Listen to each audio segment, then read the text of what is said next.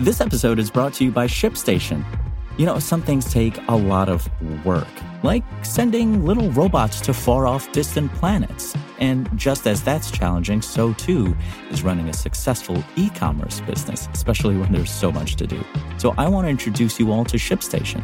Now, I love using ShipStation because of its easy to use dashboard, which makes managing orders and printing labels a breeze and super smooth. Oh, and the customer service is just out of this world.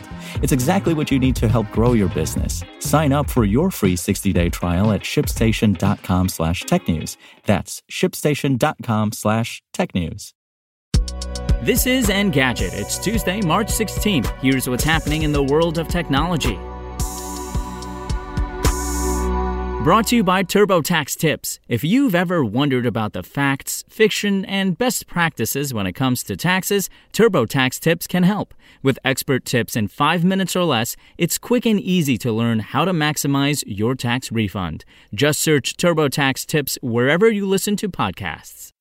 After it first started testing autonomous vehicles in Cangzhou, China last summer, Baidu has now obtained the necessary permits to experiment with how it will monetize those vehicles. The city, located about 149 miles south of Beijing, granted the company's Apollo Go robo-taxi service permission to run commercialization tests with 35 cars and an additional 10 permits with which to trial fully driverless vehicles.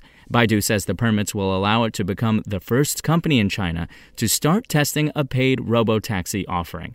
So far, it has offered those rides to people for free, marking this an important milestone in its goal to commercialize the service. It's also the first company in Cangzhou to earn permission to test fully driverless vehicles on the city's roads. Previously, its testing in the city involved safety drivers in the cars.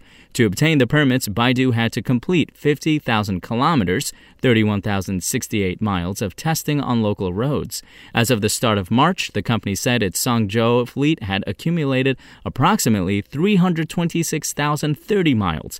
Outside of Cangzhou, Baidu is also testing driverless vehicles in Beijing and Changsha, the capital of China's Hunan province. It hopes to expand the service to 30 cities sometime in the next three years. And in science, over the weekend, Russian scientists lowered a series of detectors between 2,500 and 4,300 feet below the surface of Lake Baikal via phys.org. Together, those sensors form the Baikal Gigaton Volume Detector, the largest underwater space telescope in the Northern Hemisphere. It will help scientists study neutrinos. While one of the most abundant particles in the universe, neutrinos are also the smallest currently known to humans. They can also travel great distances without interacting with any other forms of matter.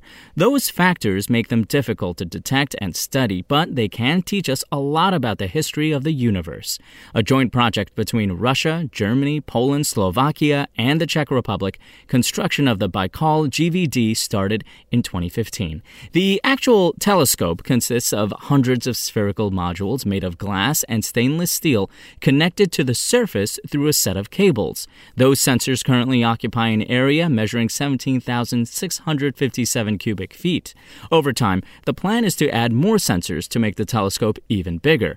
As to why they would put those modules underwater, it's a useful medium for detecting neutrinos, and Lake Baikal has a lot of it. Located in South Siberia, it's one of the world's largest and deepest freshwater lakes. It's also pristine and covered by ice for at least two months of the year. There aren't many places on the planet that are as ideal for this type of research as Lake Baikal. The only two other telescopes that match it in scale are the IceCube Neutrino Observatory in Antarctica and the Antares Telescope deep underwater in the Mediterranean Sea.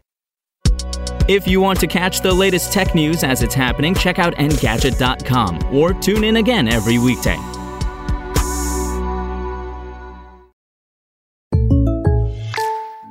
Technology is moving so fast, it feels like you need the latest self driving car designed by the most advanced robot to keep up. But you don't need artificial intelligence to tell you State Farm has surprisingly great rates on car insurance. It's the coverage you need at a price that fits your budget. No robots required. Like a good neighbor, State Farm is there. Spoken Layer. Want to learn how you can make smarter decisions with your money? Well, I've got the podcast for you. I'm Sean Pyles, and I host NerdWallet's Smart Money Podcast. Our show features our team of nerds, personal finance experts in credit cards, banking, investing, and more. And they'll help you make the most of your money while cutting through the clutter and misinformation in today's world of personal finance. You'll get clarity on strategies to help you build your wealth, invest wisely, shop for financial products, and plan for major life events. Listen to NerdWallet's Smart Money Podcast wherever you get your podcasts.